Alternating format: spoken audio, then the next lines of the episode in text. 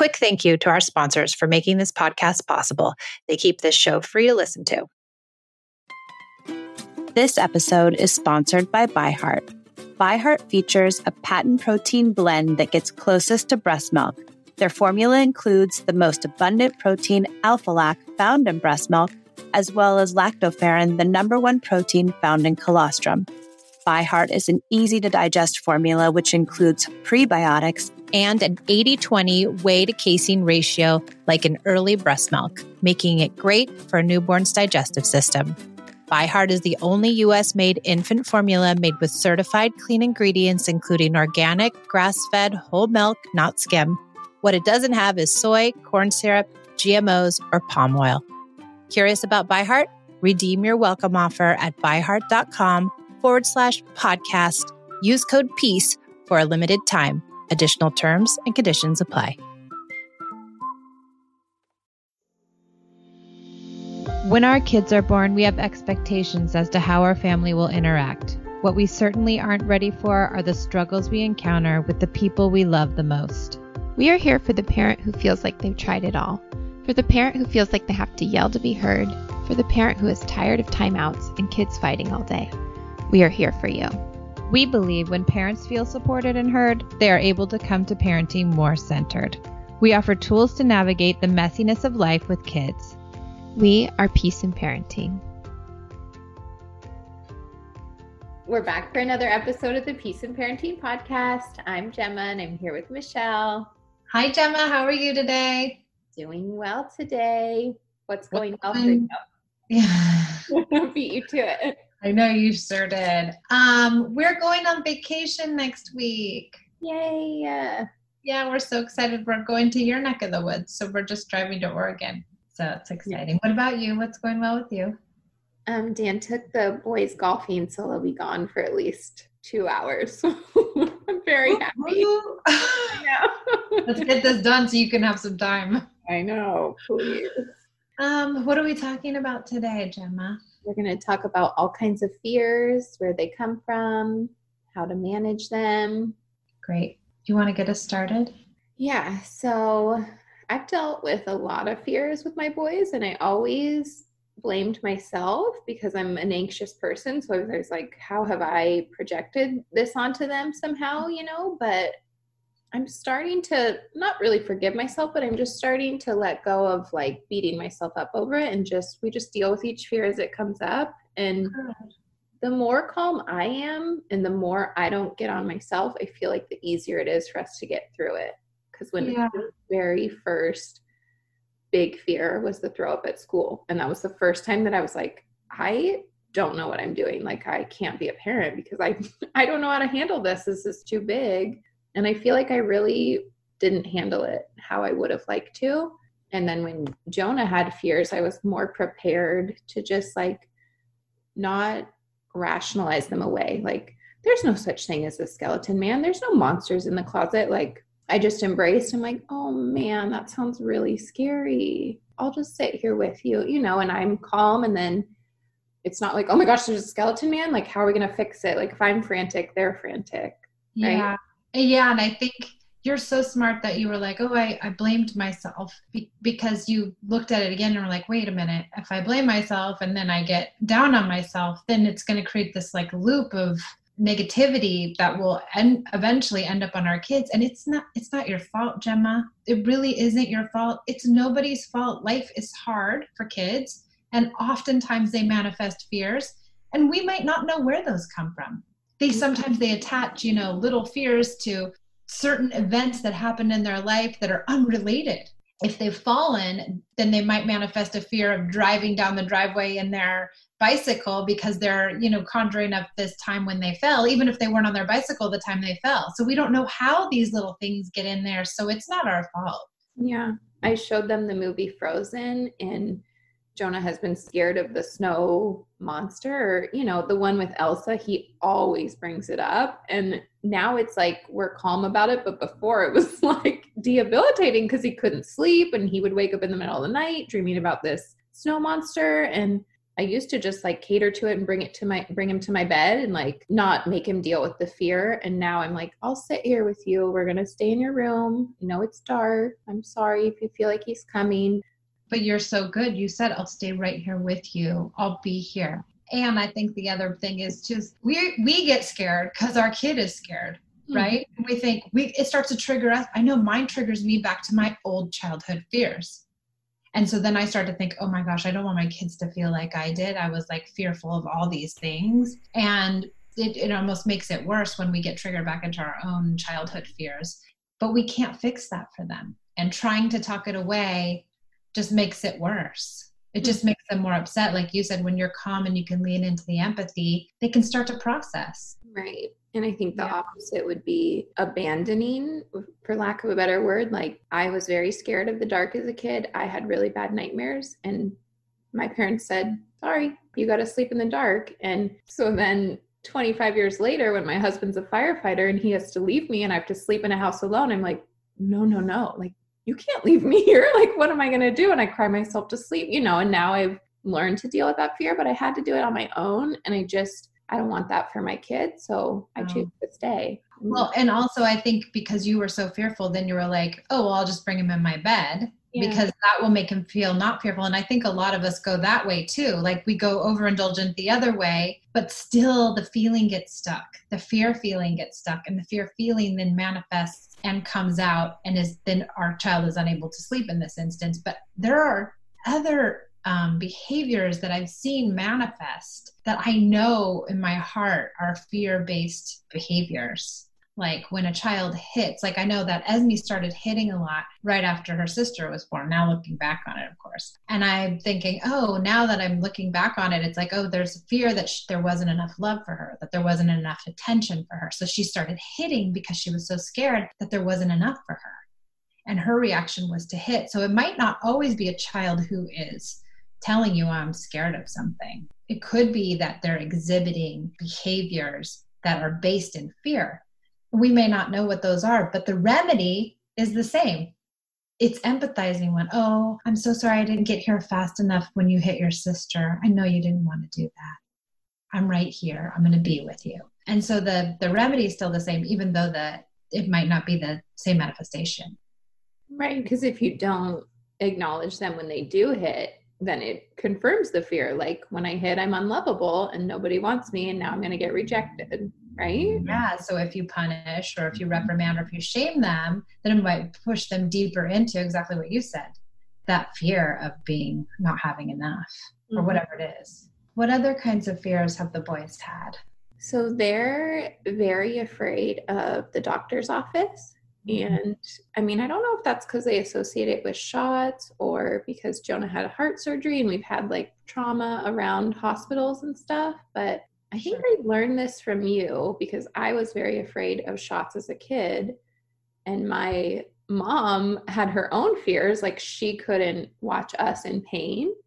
And so mm-hmm. they would leave me alone in the room with the nurses, and the nurses would hold me down and give me shots. And I was just traumatized for life. And so then I'm doing the thing overindulging, like you said with my boys. I'm like, no, no, no, I will never leave them. Like I, I'm scared too that they have to get a shot. I don't want to feel the pain. And so they're picking up on my energy. I'm trying to make it better. It's just like this big mess. But what you taught me to do is talk to them like the week leading up to the doctor. Like, we're going to the doctor, we're going to get a shot it's going to be over quick and then this is what we're going to do and then i keep reminding them throughout the week until the big blow up comes where they're like no i don't want to get a shot and then they cry it out you know and i'm with them so then when we actually get to the doctor even if they still have the fear the crying is a lot less yeah, you're helping them process some of those fears. And the other way you can go about it too is I've had clients who have littler kids too, and they've played it out you know they've gotten like the fake syringe you know and the doctor's jacket and they've said oh give me a shot and then you have them give you a shot say ow it hurts so bad. Oh my goodness you got me you got me right there. Oh no. And then you know they'll console you oh it's okay you can be okay. Or you know they start giving all their stuffed animals the shot mm-hmm. or their baby dolls the shots and you're just helping them start to kind of process you know what's going on and that um, they're able to play it all out which is another way to kind of expel some of those feelings and offload some of those feelings. Mm-hmm. That's what we did yesterday with Caleb's tooth. It was literally hanging on by a thread. Like he's already lost. He, that was his second tooth. So the first one he knew, like when I rip this, now it's going to hurt and it's going to bleed. So he was scared. And we're like, you can't, you're going to swallow your tooth. Like hanging by a thread. It really uh, and i'm like a picker. I mean dental hygiene is my thing so i'm like i must get this tooth out. It was like painful for me but i was trying to be really respectful and so we were just like playing all day. We were like wait is your tooth there? Where's your tooth? Did it come out? And he eventually i mean at first he was like nobody touched my mouth. I'm not eating. He told us he wasn't eating all day because he didn't want anything to touch it. And then by the end of the night we were brushing teeth and we had played so much that he was like Mommy, will you get out my tooth? And then I'll run in and surprise daddy. And we yanked it out. We left and it was fine. And I yeah. see that in my boys that they are maturing and they're realizing like life is scary and then it's okay. Yeah, that's exactly right. I think Esme had that because I was so non empathetic. Yeah. When she was young, that the only time I was empathetic is when she got hurt. So when she got hurt, it was like, every emotional upset that that poor child had logged in her body was being processed when she skinned her knee, was being processed when the tooth was coming out, was being processed when she fell and bumped her head. And it would make me insane as a mom because I kept thinking, okay, you skinned your knee. I get it. Why are you crying for four hours? Mm-hmm. because she didn't other she didn't have any other place to get it out so she used all these physical hurts because she knew that's the only time i would actually listen to her and be really empathetic poor thing was like processing trying to process everything in one skin knee I know. I know, but it took a long time for that to get out of her system. You know, she still held on to that physical hurt thing for a long time because then it became this ingrained like reflex almost, where she was just like, that was what she did. Mm-hmm. So I really had to really indulge her when she was having other upsets and other fears and other, you know, emotional things that kind of took her down. I really had to be empathic about all of it. So it got balanced. Yeah, she had her outlet. Um, we had a question in the Facebook group, and the mom is saying, I typically just decide he's not ready for the thing that's creating the fear and I remove it from his world, but I'm not sure how to find the balance between removing the thing that's overwhelming him and helping to deal with his fears, which I think yeah. is really good because we all do that where you like mm-hmm. take it out, you know, you hide it. Well, yeah, not with any, not with just fear things, right? The kid who's obsessed with who knows what you know the tv remote control. We like put it away and hide it or the kid the dog food or the whatever it is instead of just holding the limit and letting them have the upset. So i think with her i would say whatever that fear thing is that they're afraid of like let's i don't know know does she tell you what it is um, there were a bunch of them, but one was like this book about scary underwear, and I've, we've actually rented the book from the library. It is a little bit scary. I know what she's talking about. Well, so you could for that one, you could play it. You could say, "Oh my gosh, let's get all the underwear out." Oh, this black one looks scary. This red one looks terrifying. I'm putting the green one on my head. Like then you could just kind of play the underwear out, you know, where you're just putting them on your head and you're putting let me see you put your scary underwear on backwards you know so you could try to play through that one. Or you could say well we're going to read the scary book tonight maybe. Are you ready to read it? And maybe if he says no then maybe you can get him to tantrum around it. Maybe you can say well i think we really should maybe we should read the first five pages of it. And if he gets really upset then you can have them go into that upset so that they're processing that fear who knows if he's really scared of the scary underwear book or maybe the scary underwear book reminds him of something else or maybe at the time that you read the scary underwear book for the first time something had happened right before it that made the scary underwear book you know scary. So even if you remove the item i would say to this mom even if you remove the item the scary underwear book you might not be removing the fear. The fear could be stuck in there somewhere and you could actually, the scary underwear book could be your friend to help you get the kid to process whatever the fear is. So I think that's a lot. I've seen a lot in the Facebook group lately where it's like there's a lot of tips and tricks that people want to use to get our kids to kind of not tamp down, but kind of, you know, regulate. So I know there was a mom who said that her kid wouldn't come downstairs or wouldn't let them go downstairs because they were the bedrooms were all upstairs they wouldn't let them go downstairs because he couldn't sleep unless they were upstairs all night. So they were like locked in their bedroom. And lots of people had great suggestions like maybe you lock the doors with him and turn on the alarm with him so he knows that it's safe. And maybe you can make sure that his door is closed all the way or your door's open and his door's open. And like all these things to kind of placate the child, which I understand we don't want him to be fearful, but there's no room to process the feeling. And so if we can set a limit around like, no, you're going to stay upstairs and we're going to go downstairs and let him kind of cry and be upset about it where we're empathic, then we're getting rid of the fear. So getting rid of the object is just getting rid of the object. The fear will still be there. Right. It's like the fixer mentality is what I was thinking the whole time. And then you, you end up with a kid like me who like you fixed all that stuff, but then when you're not there, who's gonna fix it?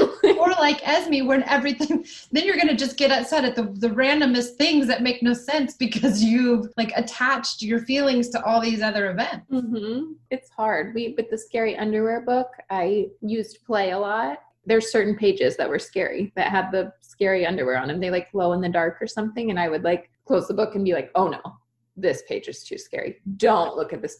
Please don't come over here. You're, you know, and I would like make noises and I would be super afraid in that. Jonah was more afraid of it than Caleb. That worked for him. Cute. When Caleb was really afraid of the throw up, we took him to therapy because I was like, he won't sleep, he won't do anything, he won't go in the classroom anymore. Um, the therapist drew a picture of his fear, which was the throw up, and she put a post it note over it so he could choose to flip it up or not. And at first, he couldn't even tolerate like seeing that the post it was there because he knew it was under. And then by the end of their sessions together, he did like maybe three or four. The post it was gone. He was fine. He could look at the throw up, and it was just like she let him process it at his pace. Like she never showed it to him until he was ready. We want him to look at the throw up eventually, right? We want them to read this the underwear book. We want them to be able to, like Esme couldn't swim in the pool because there were too many bees. We want her to swim in the pool because there's going to be bees in life. You know, there are going to be other scary underwear book. There are going to be kids who throw up and you are going to throw up. And like life keeps continuing to move on. And until we let our children offload those feelings, whatever has happened that's made them scared is going to stay stuck. So I think that's the big takeaway from all of this is that don't let the feelings get stuck. Mm-hmm. Like the bees, because Jonah's afraid of bees too. So I used the bees for Jonah. He wanted to be picked up, and I'm like, I'm not going to pick you up, but I'm going to stay right here by you. You know, when they're flying around your head and it's scary, uh-huh. we used that moment and there were like bees in the house one day or something we used the buzzing and the sounds and i just stood beside him while he like screamed and was thrashing and scared to death but then now he loves bees. We like look up bees on the computer. He wants to see what they do and mm-hmm. over it. But i don't think he would have got over it if i was like stay away from the bee. It's going to sting you like everybody run. Even though i'm scared of the bee. Like i don't want to get stung either but we're both going to sit here and fight through it. Yeah, and I think that's better because if you do act crazy too, and you get in that fight, flight, or freeze kind of mode when you are in a in a dangerous or you know semi-dangerous situation, it's not the best. Mm-hmm. Esme, um, she's deathly afraid of bees, and so I would just make like all kinds of funny like jokes, like.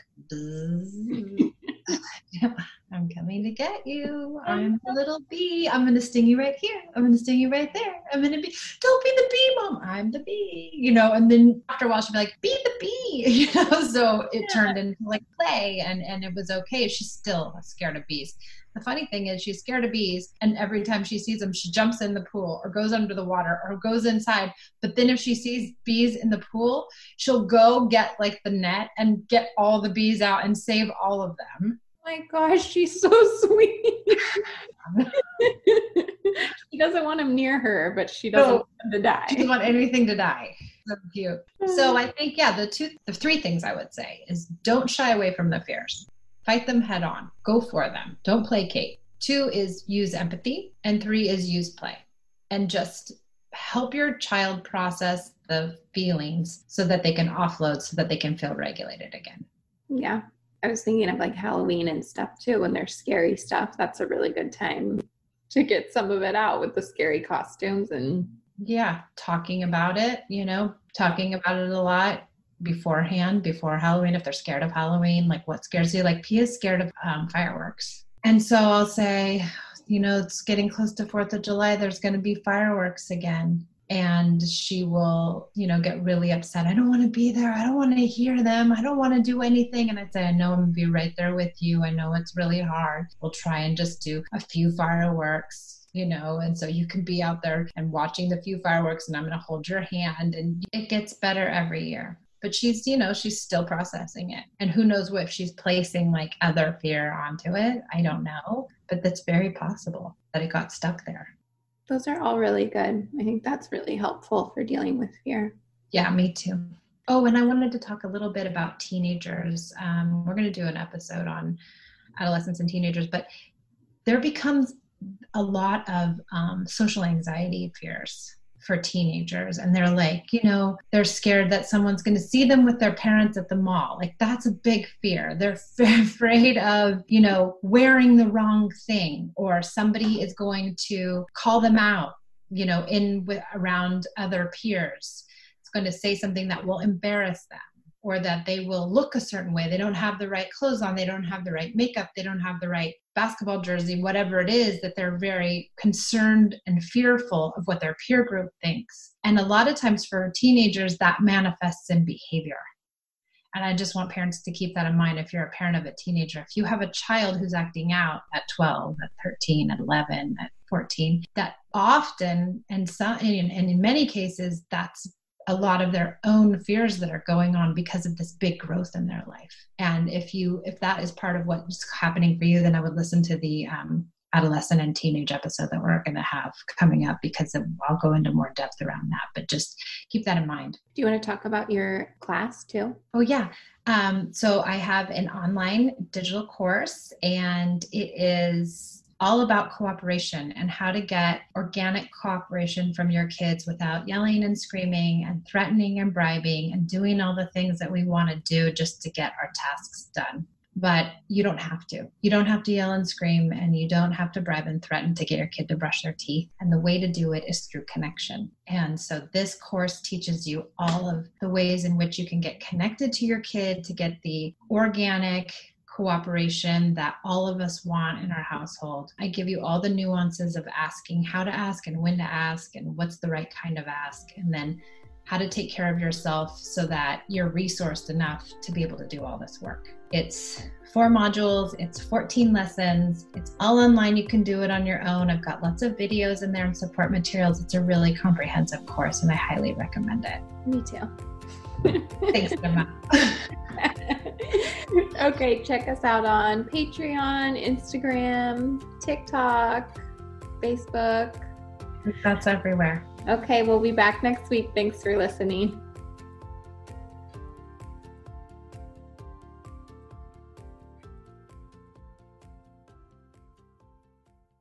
You know how to book flights and hotels. All you're missing is a tool to plan the travel experiences you'll have once you arrive. That's why you need Viator. Book guided tours, excursions, and more in one place. There are over 300,000 travel experiences to choose from, so you can find something for everyone. And Viator offers free cancellation and 24 7 customer support for worry free travel. Download the Viator app now and use code Viator10 for 10% off your first booking in the app. Find travel experiences for you. Do more with Viator.